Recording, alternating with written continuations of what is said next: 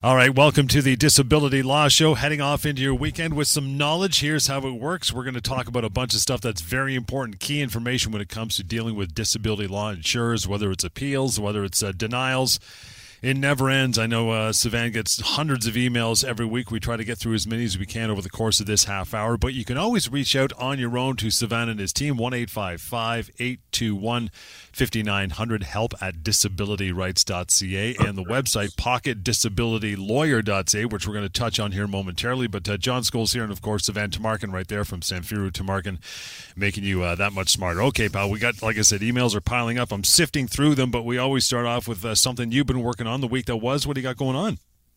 Hey, John, good to be here with you and with our listeners. Listen, winter's coming. You know, I keep saying that. I hate saying that, but it is. and the reality is, we have this crazy weather change, right? We have the rains and the snow coming. Uh, we've had some snow already. We have temperatures going up and down, creating the perfect conditions for accidents, accidents upon accidents upon accidents. And that's what we're seeing. Because, you know, every time the, the seasons change, every year, without exception, people get out there without winter tires. They get out there not realizing that there's these changes, thinking they can get to their, you know, whatever place they're going to, you know, really, really quick when really they should be taking time and slowing down. And so we get into these accidents. And so I want to talk about that because we do talk about accidents, you know, but one of the things, one of the most common questions I get when I speak with people who have accidents you know is really what can i do? Because the thing is we we give this information every week here on the radio. It's on our website. We do these shows. We've done them for years john. But when you're in an accident you know everything goes out the window. You simply forget everything right? Especially if it's a terrible accident it's a big accident or if you have a loved one with you and you don't know what to do because they're injured. So i tell people look really you only have to remember a few things when it comes to the legalities and you know all things legal and compensation injuries and things like that when it comes to a car accident. And, and by the way same thing applies to other types of accidents and injuries. Slip and falls uh, if you're injured uh, on, on, a bicycle or a motorbike whatever the injury is there are a few things you really have to keep in mind. Number one forget about the legalities uh, when this thing happens when the accident happens. And, and i know you know what i'm saying here in a way doesn't make any sense but what i mean is if you're injured or if a loved one is injured, the first thing you have to worry about, obviously, is getting medical help, calling 911, calling whoever you need to call to make sure that you have the right people come uh, and help you out. And I say this because as much as you and I, John, sometimes tell people, actually all, t- all the time, tell people, you know, document, take pictures, take videos. I don't want people to think that that is more important than obviously getting the right medical help, the right, you know, the, the, the, the emergency help that's required you know don't don't just stand by if you're watching an accident and just document it as opposed to going in and trying to help or calling for help. So the number one thing is you have to make sure you take care of the situation at hand uh, and really focus on whatever it is that you need to focus on from a medical standpoint. And i say this also in the context of let's say you have an accident let's say it's a rear end collision uh, you know you've been hit from the back mm-hmm. and and maybe the the ambulance and police came and you know you are feeling sort of okay and you're thinking i'm just going to go home. No go get checked out Go to the uh, either the hospital or your, the clinic, uh, your family doctor, whoever it is you need to go to. Make sure you get checked out. And by the way, there are two reasons for that. Number one, the main one is you want to get checked out because sometimes there is damage. There are injuries that happen to you, to your body. You're just full of adrenaline, so you don't know really that you're injured. But you know, if you wait and you don't get the treatments you need or the diagnosis that's required, you may be in a situation where you're prolonging whatever the damage is because you're not getting the You know, the injury is not diagnosed. I, I, I oftentimes compare it to, you know, when I had an accident uh, a few years back, and I thought nothing of it because the car looked fine. And then I started having problems a few days down the road, and I took it to the mechanic, and they opened it up, and they said, "Well, wait a second, you have some damage under the hood." Same kind of thing here that happens with people. Okay, you may not feel the injury right there and then, but then in the hours after, in the days after, you're feeling nauseous, you're feeling strange, you're feeling pains, you're feeling aches, things you didn't feel necessarily at the time of the accident. So always get checked out right after the accident. There is a legal reason for that as well, though. Yes. And the reason is because if you don't get checked out as soon as possible, if you, for example, wait for a week or even a month, I can tell you that if down the road you develop aches and pains, whatever injuries occur to you, and you make a claim for compensation, could be a very large claim for compensation, the insurance company on the other side is going to be asking for all of your medical records. And when they look at those medical records, they're going to see that you delayed going to a doctor, to a hospital, to a clinic by a few days, by a week, by a month. And they're going to say, well, clearly the injury wasn't that significant because you took your time going and getting medical help.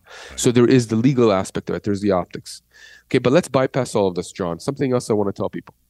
A lot of people end up waiting too long before they reach to my office, before they call me to understand their legal rights. What they do is they try to navigate the system by themselves, or they go to a friend of a friend who maybe is a lawyer but doesn't have any uh, specialty or expertise in injury law, in car accident law, uh, in in what's called the Occupier's Liability Act. If you fell, if you slipped and fell, and the reason why this is a mistake, a big mistake that I see quite often, is because there are things that need to be done early on in a car accident situation, such as filling out certain forms, providing those once they're correctly filled out to your insurance company in order to get accident benefits, like income replacement benefits if you can't work, non earning benefits. Maybe you need medical and rehabilitation. You need physio, you need massage.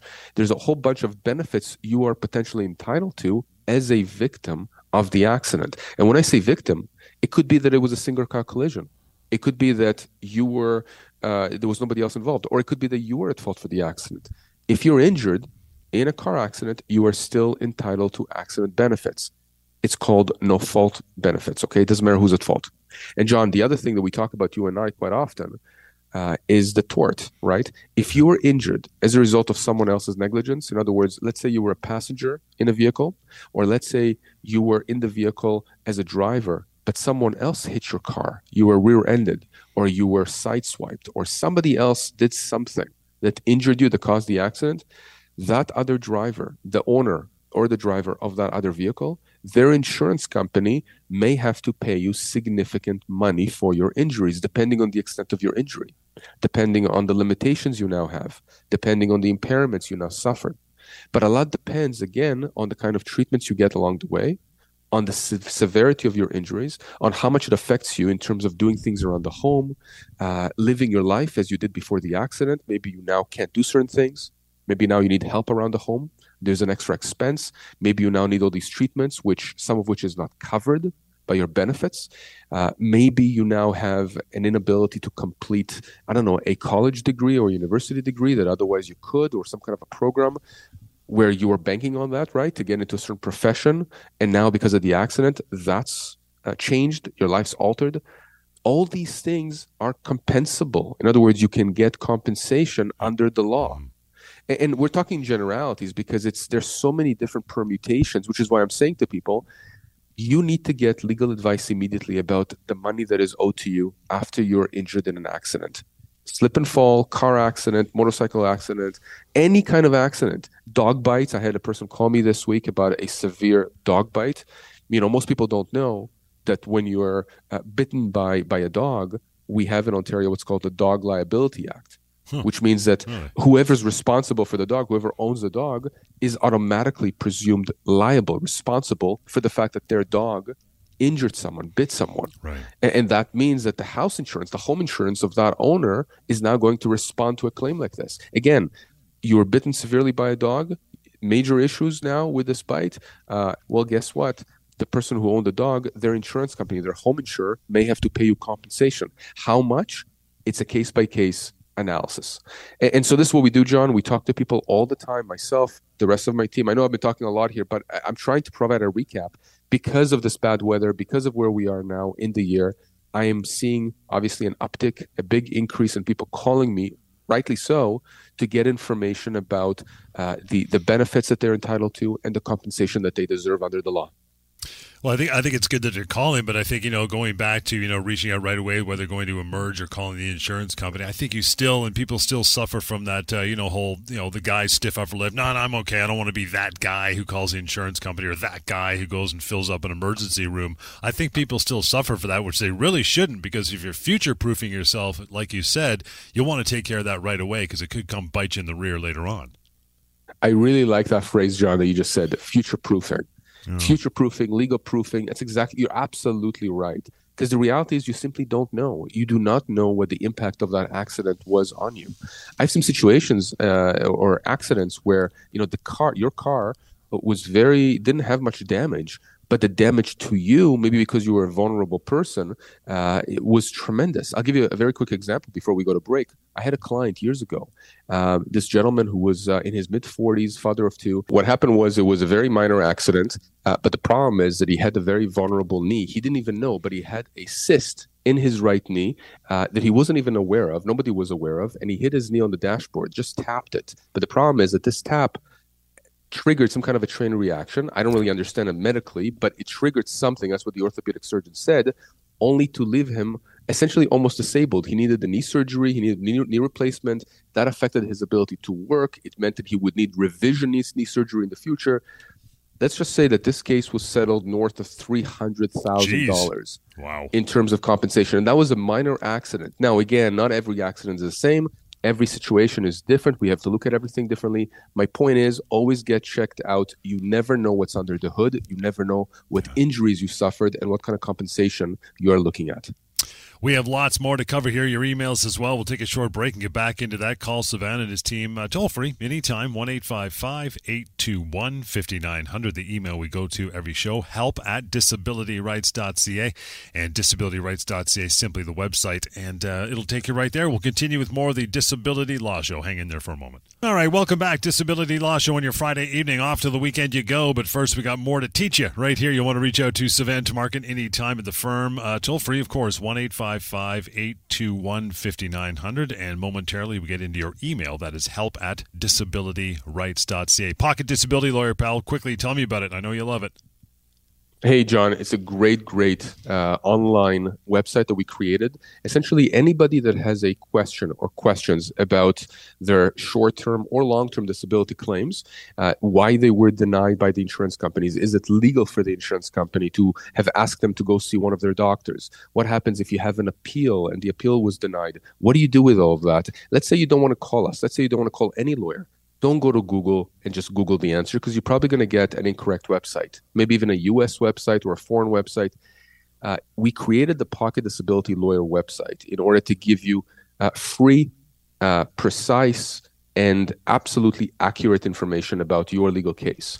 Within about 20 to 30 seconds of inputting a few key pieces of information, I'm not talking about anything identifying you, just literally putting in information about your situation, uh, answering a few questions that website, that tool there is going to give you answers about your specific situation. And if at that point, John, the individual that accesses this uh, website wants to get in touch with us again for a more in-depth one-on-one free consultation, can definitely do that, or you can just exit the website. But this pocket employ, uh, sorry, pocket disability lawyer.ca, this website, uh, I'm telling you, it's been used a ton across the country people love it people comment to me how useful it is and, and how amazing it is that it's free it's accurate it's anonymous and it gives them the information they need Again, pocketdisabilitylawyer.ca. Take it for a spin. It won't cost you anything, and nobody knows you're uh, you're over there. Okay, first email for the show. Let's get uh, let's get on this. Jane says, "Guys, in 2018, I suffered from a severe psychotic episode and was diagnosed with schizophrenia. In the last year, I've been pretty depressed about work due to a change of teams. The new team is technically more challenging, and combined with my cognitive decline from my mental illness, made work very stressful. I'm not able to focus well and have poor memory and have a hard time retaining new information. In August of this year, I started having suicidal thoughts, went to the doc, and was told to take time off work. I'm currently on short term disability for my depression and have applied for long term, and I'm still waiting on my psychiatric treatment plan. Will there be a good chance of it getting approved? I'm not sure if I'll be able to return to my job in the future as I have lots of anxieties with work due to cognitive issues from my illness. What options do I have? I thought about quitting my job and getting an easier, lower paying job. Oh, hang on there. What do you think? Yeah, so this is an interesting question, James. First of all, I'm very sorry for what you're going through. Uh, very, very difficult. And, and John, you know, the majority of the claims that we see that we handle, short term and long term disability, are psychological, psychological and psychiatric, especially with COVID and after COVID. Uh, but even before that, those are very, very difficult conditions and so, Jane, let me break this down for you. You're asking number one, what are the odds of you getting approved for long term disability? Well, look, I tell people that as long as you are legitimately unable to do your job, okay, or your occupation for which you know you are not just suited for, but the one that you have right now, uh, and so long as your doctors, whoever those doctors are, family doctors, psychologists, or psychiatrists, I mean, you're waiting for a psychiatric treatment plan. So anyone that's treating you, as long as they agree and they put down on paper that they believe that at this point in time you cannot perform the essential tasks of your occupation, you should be approved for long term disability. That doesn't mean you're going to be, and it doesn't mean that if the insurance company rejects your application, that you have no options. In fact, we deal with a lot of cases where people come to us, they're on STD or, or they're on EI sick benefits, and they simply can't work. And the insurance company says, no, you just haven't met the test for disability under the policy, or there's not enough medical documentation, or whatever other excuse they give. And then we get involved and we resolve these claims fairly quickly. And we resolve them because the insurance company knows that they can't pull with us what they pull with the majority of people out there, which is to essentially gaslight them into telling them that no, they're not disabled or they can do something else. So, what are your odds? Well, listen, Jane, if you have strong backing from people who are treating you, your odds are higher, in my opinion, than 50%. Is it 60%, 70%? I don't know. But that's not the right question to ask. John, this is important it's not the right question to ask will the insurance company approve my LTD claim? The right question to ask, the only question to ask is should I be approved for LTD? Because whether you will, you will be approved or not, that's not within your power to decide or mine. It's the insurance company that decides that. But the other question, should you be approved, that is within our, mine and your uh, uh, control. Why? Because if the insurance company does something they're not supposed to, which is deny your claim, despite the fact that your doctors are saying that you're disabled, well, then we can do something about this. We can use the legal process to force the insurance company to pay you. This is what we do on a daily basis. So I'm not just talking, you know, in, in the ether here. I'm telling you exactly how it's done. We force insurance companies to pay what they owe. This is what we do for a living. Myself, my team. We have teams, by the way, not just in Ontario, in other provinces. So this is not something that's specific to Jane or anyone else. Insurance companies routinely deny these kinds of claims, John, when they should not. So, Jane, if you are denied that, immediately reach out to me and we can chat about your options because you will have options. Let me deal now with with the other uh, uh, question you have. You said I've thought about quitting my job and getting right. an easier, lower paying job. Let me deal with that. So, number one, I don't know what kind of job uh, specifically you're talking about. This lower paying job. I don't know what the difference is between the two jobs necessarily, but the reality is that I never tell anyone to just quit their job if they are disabled, if they're on STD or LTD or, or in, you know, in, uh, uh, on, on, a disability. And, and, there are two reasons for that. Number one, uh, your job is protected by law if your employer fires you while you're on disability, that is a violation of your human rights. It's a violation of the Human Rights Code, which means that you will have protections that we can enforce for you against your employer. If you're a unionized employee, your union potentially could actually act for you in, in, in that regard. So you don't want to do that because you shouldn't have to quit your job. That's number one. Number two, by quitting your job, you could potentially compromise your LTD claim because you may have provisions in your uh, LTD policy that require you to be actively at work when you are either applying for a job, eh, sorry, when you're applying for LTD or you are on LTD. So eh, you know, I always tell uh, people, John, don't don't make a move like that uh, before speaking to us. And again, speaking with us is free; it doesn't cost you anything. Oftentimes, John, we talk to people, we give them advice, and we set them loose. We tell them, listen, you know, tell us what happens. If you need extra help down the road, then come to us. We're not going to charge you a cent for it. We only get involved legally. We only start acting for people once we actually have something to act on, once we have a denial from the insurance company, once the, the workplace, the employer fires the individual, that's when we actually get into the picture. But before that, we provide people with absolutely free advice on an ongoing basis. And again, part of it is public service, part of it is because I think people out there just don't have the money to pay us. You know, it doesn't take much for me to tell you what your rights are. The conversation could end up being a few a few minutes even. And not only that, with many people, John, across the country, I communicate online. I communicate by email. People just email me after the show. They email me throughout the week, not because they even heard the show, but because you know their brother, their sister, their That's colleague, right. someone they know emails me or it tells them to email me, and and I, I'm more than happy to give you this information. And by the way, that also kind of jars people. I've I've had somebody uh, contact our team. This happened a few weeks ago. I'll, I'll say this on air here, and that mm-hmm. person became very very suspicious and said, I, "I don't believe that you guys do this stuff for free. It makes no sense. You're a business." yes, we're a business. You're right, but you know, number one, why wouldn't be doing this for free if we've been doing this show that gives out this information for essentially a decade already? I've point. done it. Other lawyers in my family, we've done this for a decade. Okay, no one pays us for this. Number one. Number two, there is a business element here. Other than helping people, I also know that people know that we know what we're talking about. So they'll and people, especially people who've listened to us for a while now and have heard have heard phone calls, have, have, you know gotten the information, have checked us out, went on our website to look at our reviews, just take a look at our Google reviews, and and people simply believe us. And so, you know, if I speak with you for free, I'm helping you, and at the same time, you will tell other people. I think, I hope that if they have a problem with their insurance company or with their workplace, you're going to direct them to us.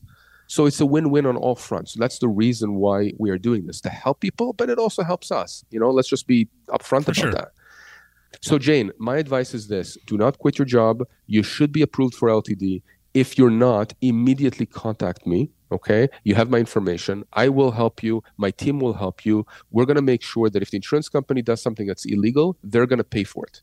100% they're going to pay for it. We're not going to let them get away with it. And, John, I take a lot of pleasure knowing that we know how to force insurance companies, these billion dollar entities, to pay individuals out there who otherwise would have no options, would have nowhere to go. Some people lose their homes. Some people, you know, they have kids. They can't pay for their activities. They can't pay even for to put food on the table. And these insurance companies are bathing in all the profits that they're making. And it, to me, it's disgusting. And if we can do something about that, use the legal process to force them to pay what they should be paying, I take great pleasure in that. And so does the rest of my team. So, man, tell me this based on this email. I mean, uh, the insurance company still kind of giving you a hard time when it comes to mental disabilities because it doesn't show up on an X-ray. You know. For sure, hundred percent they do because they keep saying that you know you have no proof, you have no medical proof. I don't need anything object. I don't need an X-ray or an MRI to show me that somebody is depressed. I need to speak with them. I need to look at what their doctors are saying, be it a family doctor, a psychologist, a psychotherapist, whoever it is that's treating them. If they're telling me that their patient this individual is suffering and can't work, to me, that's good enough. I believe them. And I'll go after the insurance company and I'll put everything up to them. And if they don't relent and don't pay this individual, my client, I'm going to go after them with everything we have and we're going to force them to pay. And with that, we are done for the evening. Thank you so much for your contribution and for tuning in. You can always carry on the conversation now. Encouraged to do so with Sivan and his team. Toll free, 1 821 5900. The email all the time is help at disabilityrights.ca. And for more information, always use it. We talked about it a short time ago pocketdisabilitylawyer.ca. We'll catch you next time right here on the Disability Law Show.